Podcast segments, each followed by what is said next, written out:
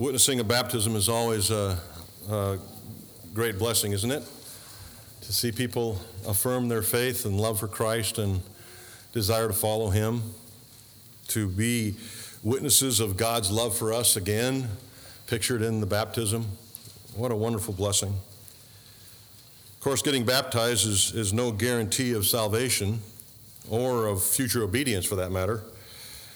Um, James, the book that we're studying now, um, was written by James, the half brother of Jesus, to uh, alert his followers, his church really, of the necessity of knowing for sure that you have an authentic faith, that you've been saved, that you've been converted. So, just getting into the waters of baptism doesn't assure that. There are there are actually tests found in Scripture, many of which are found in the book of James, that actually do test the authenticity of your faith. But saying a few words and getting in water doesn't do that. What you heard this morning from these six was that they want to obey Christ and follow his direction.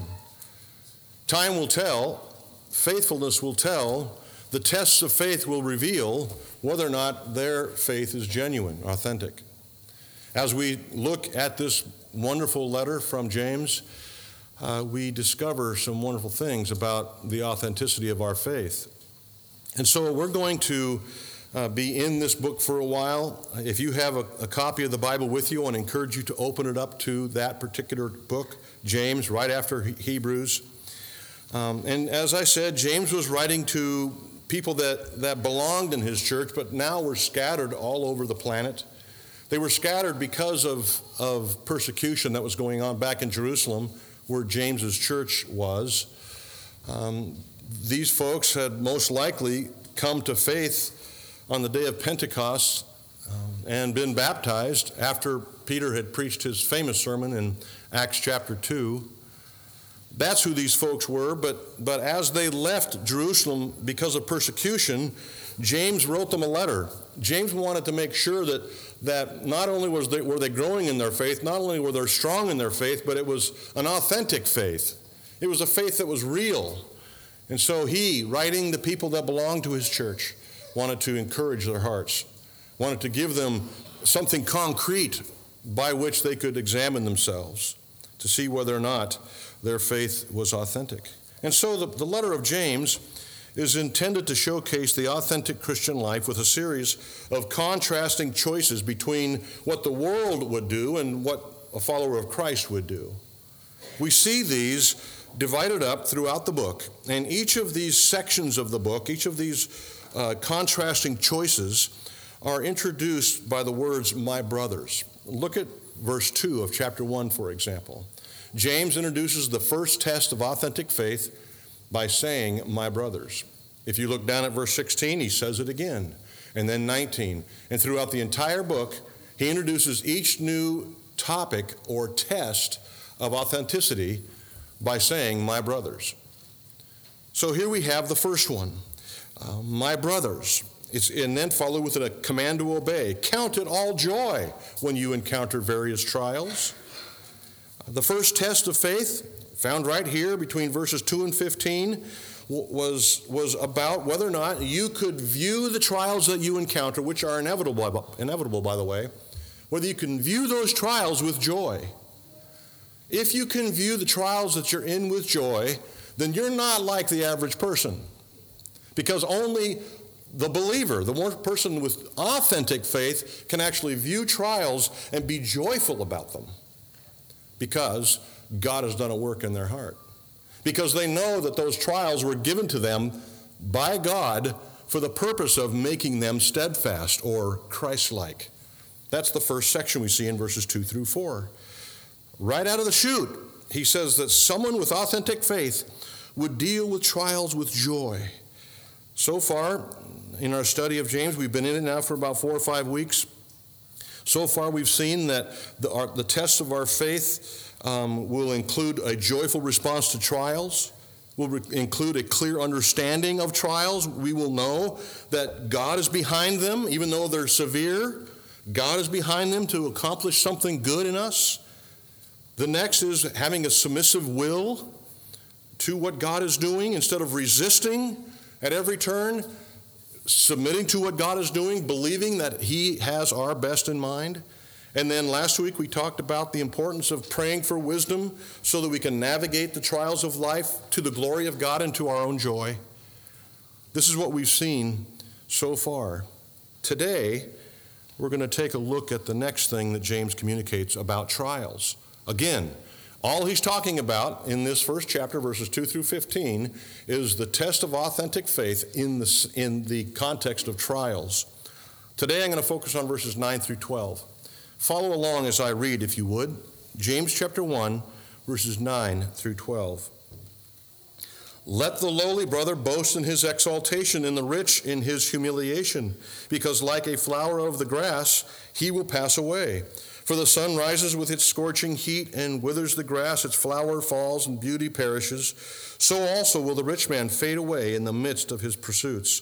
Blessed is the man who remains steadfast under trial, for when he has stood the test, he will receive the crown of life which God has promised to those who love him. What wonderful words for the, the believer, for the church. In these verses, James communicates that if our faith is going to stand the test of trials, we will need to have a humble attitude. What is your attitude towards life in general? Would it fit under the category of humility, or would it be something different than that? Today, I want to urge you from these verses to adopt and develop an attitude of humility that complements genuine faith. That's what I want out of you today. I want you to listen to the exposition of these few verses and adopt and develop the attitude that's described here for yourself because that attitude complements authentic faith. I want you to see that with a humble attitude toward God's sovereign design of your affairs, you will be able not only to know that your faith is real, you'll be able to experience more peace and joy, and who couldn't use more of that, but also bring the most glory to God. All that from these few verses. James highlights the importance of humility in this very interesting way that we see in these verses. And so let's look at these important verses that may seem to be a little bit out of place at first glance, but with a closer look, we realize that they belong in this context because they're between verse 2 that speaks of trials and verse 12 that speaks of trials. And so he's sharing this contrasting view of of wealth in the context of trials. So it belongs here. I just want to help you see how it belongs here. I want to suggest to you that we have two more trials before us. The trial of poverty, we would all agree that's a trial, but also the trial of wealth, on the other hand. So let's look at the first point in verse 9 the poor rich, or the rich poor, poor being the noun. Notice that he says, Let the lowly brother boast in his exaltation. Who's the lowly brother here? Well, first of all, we know he's a brother, right? So he's a believer. We know that this person that James is referring to believes the gospel. Um, the word lowly has been translated humble, poor, of low degree. But I think James is referring to the scattered Jewish Christians, the ones that used to worship in his church in Jerusalem but now are out there fending for themselves. They've been displaced from their homes. They've been deprived of basic sustenance. They're looked down upon by almost everyone around them, maybe even looked down upon by people within their local churches. Many of them were dirt poor, lacking jobs, lacking homes, lacking even food. They were at the bottom of the totem pole. These people were lowly because of their circumstances. Now, in America, these kinds of people aren't that common, at least at this level of poverty that's described by James, because we're such an affluent country. But to make this verse applicable to our culture, we may want to think of it in terms of economic differences that actually do exist, even in this church. Interestingly, James commands that these destitute folks glory in, rejoice in, and even boast about their high position. Did that strike you as odd? Hey, dirt poor person, rejoice, exalt in your elevated position. That's countercultural, isn't it? That's counterintuitive. What is their high position? Well, poor believers may be, may be low in the world's eyes, but they're exalted in God's eyes, don't you think?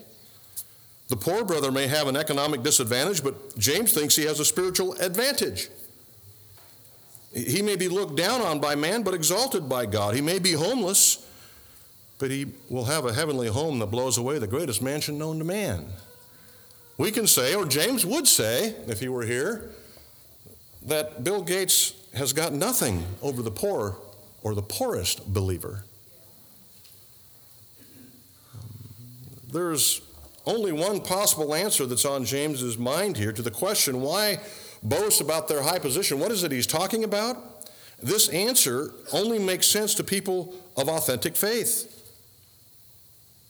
Here are a few verses that let us know that of the true status of every believer, genuine believer. First is from Paul's pen in Romans chapter 8. He says this The Spirit Himself bears witness with our spirit that we are children of God. That's pretty significant, don't you think? We, as Christians, are called children of God by God. And it gets better. And if children, then heirs of God, and fellow heirs with Christ. How much better can it get in terms of exaltation than that? I mean, that's pretty exalted in my mind. Uh, Paul continues I consider the sufferings of this present time are not worth comparing with the glory that's to be revealed to us. I mean, what would you think if you were the sole heir of Bill Gates? Be pretty excited, maybe, a little bit? Trying not to hope for his death? being an heir of God is a little bit better than an heir of Bill Gates. That's Paul's point. Peter has a similar view. He says this But you're a chosen race, a royal priesthood, a holy nation, a people for his own possession. We are God's special people. Christian, Evidently, being poor economically or being poor socially doesn't affect God's view of us. God sees being of humble circumstances an advantage, just like James. So, what's the countercultural, anti intuitive advantage that we have? Let me say it here as clearly as I can. Our advantage is that we understand the need we have. Poor people understand the need. Rich people don't see any need for a Savior. Excluding electing grace and the effectual call, unless the rich are convinced by pain, trial, or hardship, by the way, these are all great equalizers in our society, aren't they? It doesn't matter how much money you have, pain is pain. but rich people, unless they're convinced by pain, trial, or hardship, see no need for God. James says that's a disadvantage. Additionally, poverty and lowliness for the believer is just a short term trial. The Apostle Paul says it's light and momentary. The Apostle Paul said that poverty is a mercy of God. Thank God if you find yourself in financial need or on the low end of the scale. Why? Paul would say, James would say, Jesus would say, because you have much more clear view of God from that perspective. In fact, do you remember Jesus and how he began his ministry? In, in Matthew chapter 5, in his first sermon, the first point of his sermon, what did he say? Blessed are the poor in spirit, for theirs is the kingdom of God. Isn't that amazing? Evidently, economic poverty inclines us to spiritual poverty, and spiritual poverty is the prerequisite into the entrance of the kingdom. James didn't pity the poor brothers he was addressing. No, I think he saw them as spiritually advantaged.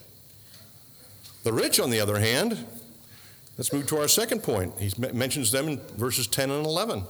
The rich, here, the rich is the, the noun. The poor rich, those poor rich people, James is saying. The statement in verse 10 seems fairly perplexing, doesn't it? At least opposite of what we might think, and what the world would think. Why does James say that the rich should boast in their low humiliation? I think the world would say that the rich's position is anything but lowly, anything but humiliating. But here in verse 10, James says, And let the rich brother glory in his humiliation. I think that strikes us all as a little bit odd. Who doesn't want to be rich? At least in our culture. But James here commands boasting in their low position. Rich people, I want you to boast in your low position. This is kind of interesting, at the least, to consider, especially to us in this room. Back then, it was really cut and dry. Rich and poor were very clearly defined. Here, you know, we, we complain if we only make 40,000 a year. And of course, 40,000 a year is significantly more than 98% of the rest of the world. You know that, right? I read an article a while back that said every American is in the top 2% of the world's wealth. Every American. We're closer to Bill Gates than the rest of the world on this one. We would be considered the wealthy in James' mind. So, this is really important we get this here, what James is saying. So, what is James saying when he tells us to boast in our low position? Well, because the wealthy, along with their wealth, will pass away just like a wild flower, according to verse 10, in the scorching heat, the rich and poor alike will all pass away. This sounds a little bit like Ecclesiastes to me. Jesus said that our lives do not consist of the abundance of our possessions. And yet, it seems like that is the focus of much of our attention. Let me show you a few verses that describe the spiritual disadvantages of being wealthy. First of all, from Jesus in Matthew 13.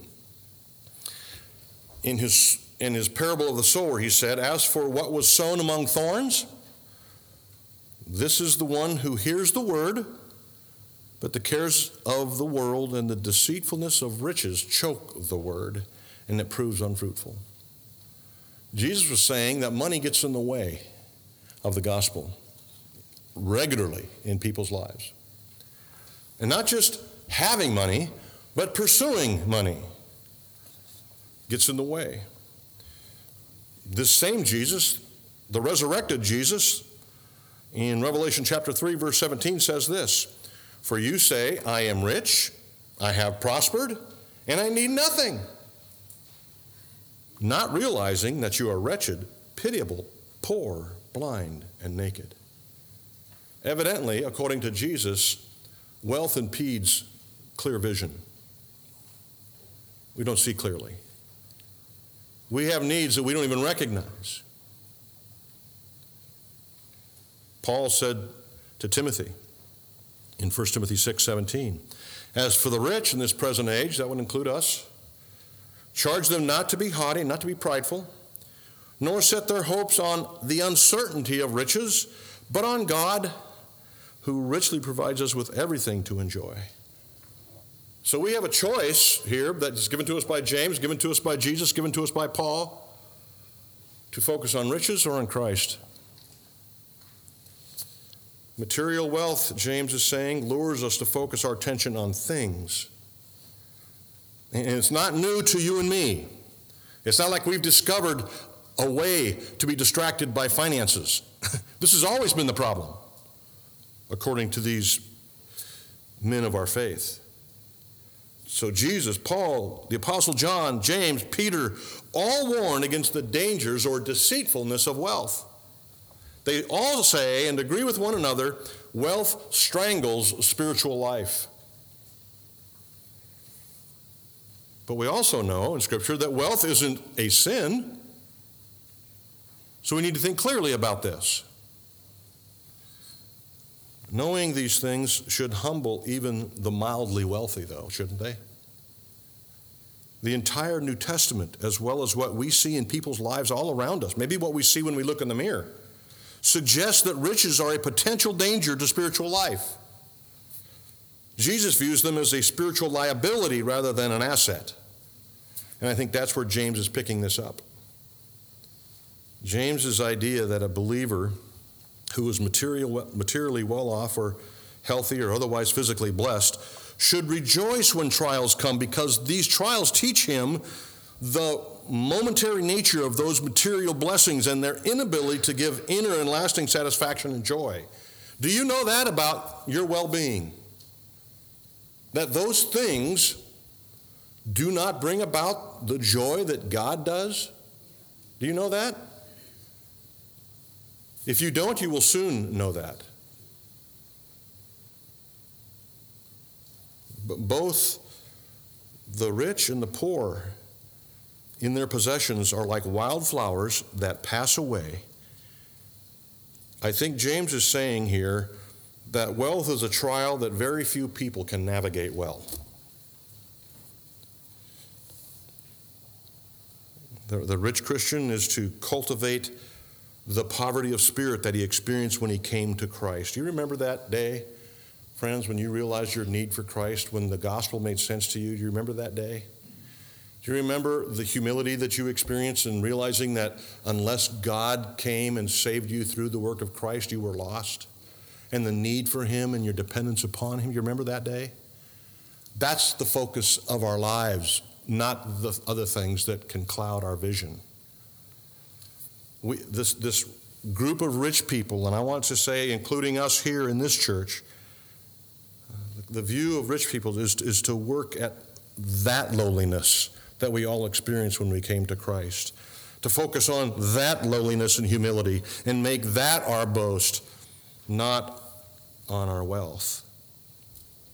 Faith in Christ to meet his needs lifts the lowly Christian beyond his trials to that exalted position in Jesus Christ and his eternal kingdom. Whereas God's child, this poor person, he is rich and can rejoice and boast in Christ, the heir of all eternity. Faith in Christ does the same thing for the rich believer whose wealth is temporary. It fills him with the spirit of lowliness and true humility. As the poor brother forgets all his earthly poverty, so I hope that the rich brother forgets all his earthly riches. The two are equals by faith in Christ, is what James is saying. Now let's move to verse 11 and 12. I've titled this point, Be a Mayfly.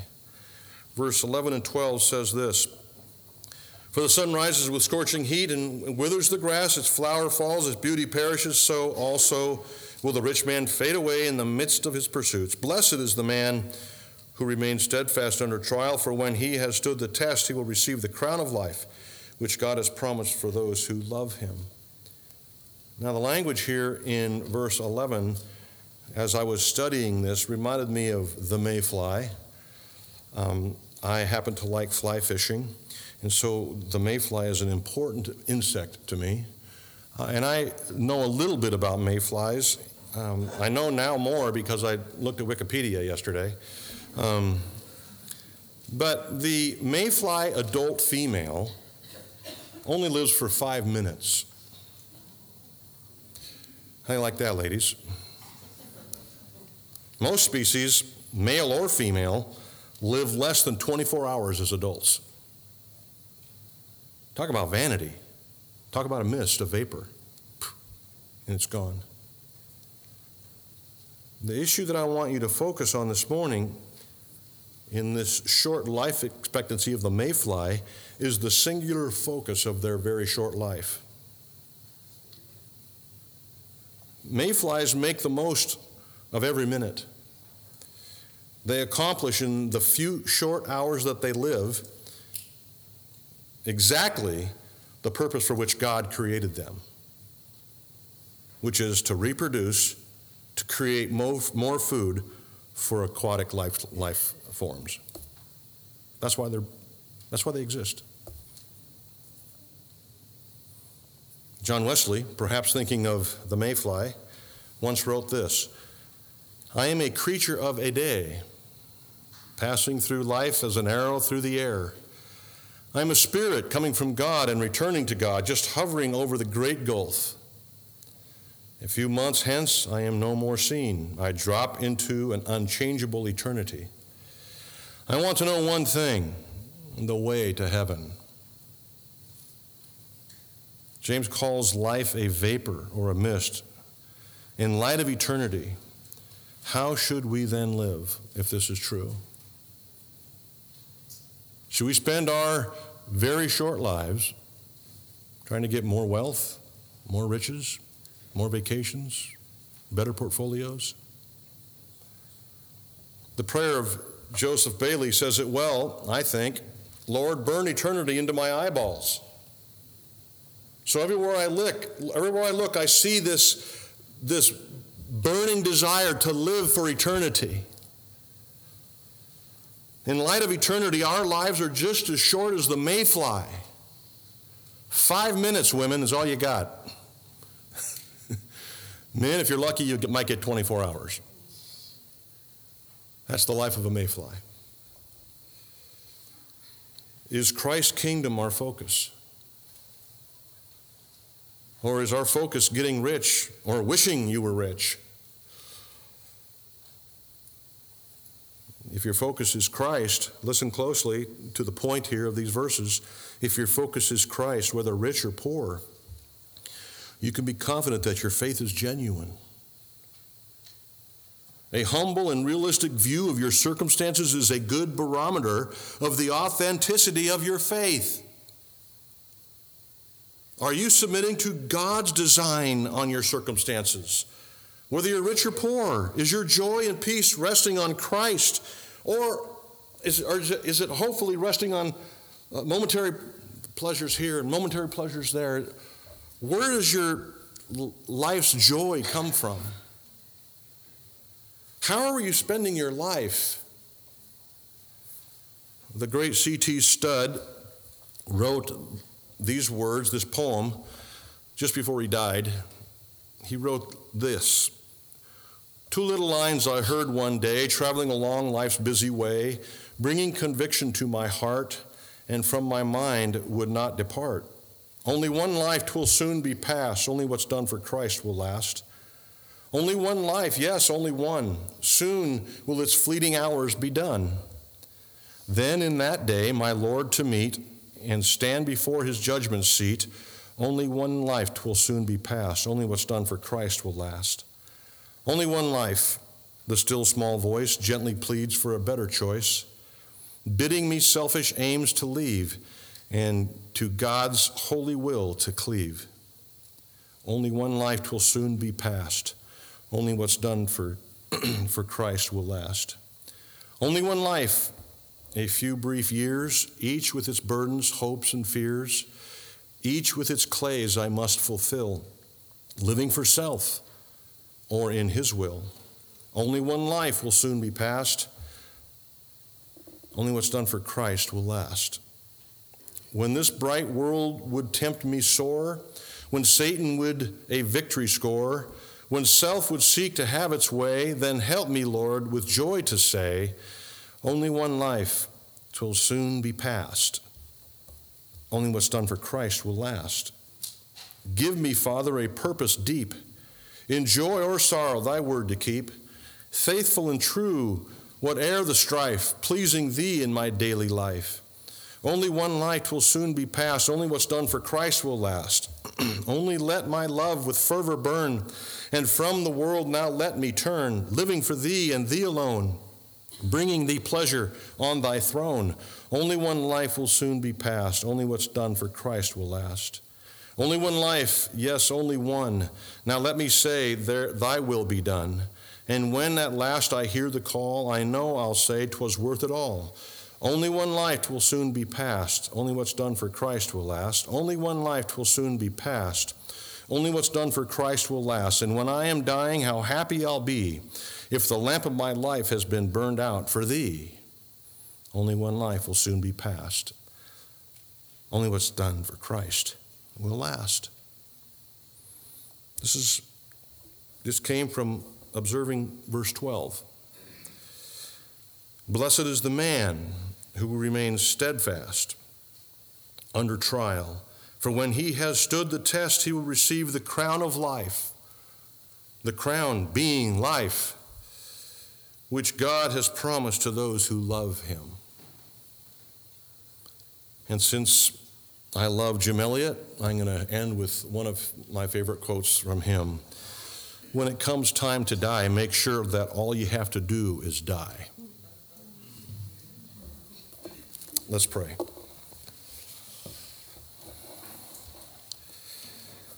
Oh Lord, when we have a moment of silence and we start to think about, contemplate our lives in light of the mayfly, in light of James 1 9 through 12, uh, we become burdened with the frivolity in which we partake. We become concerned about what we truly love and who we truly love. God, in your mercy, through the work of your Holy Spirit convicting our souls, I pray that we would anew this morning commit to living one life for Christ. However long or short it may be, I pray that we will look through the eyes of eternity. That we will not boast in our wealth, that we will not boast in our health or our abilities, but that we will rest completely on Christ. That we will embrace the gospel of Jesus Christ, the one who came, who left everything to come to this planet to die for our sin, that we might know salvation and newness of life. God, help us to live as Jesus lived. And I pray this in his name. Amen.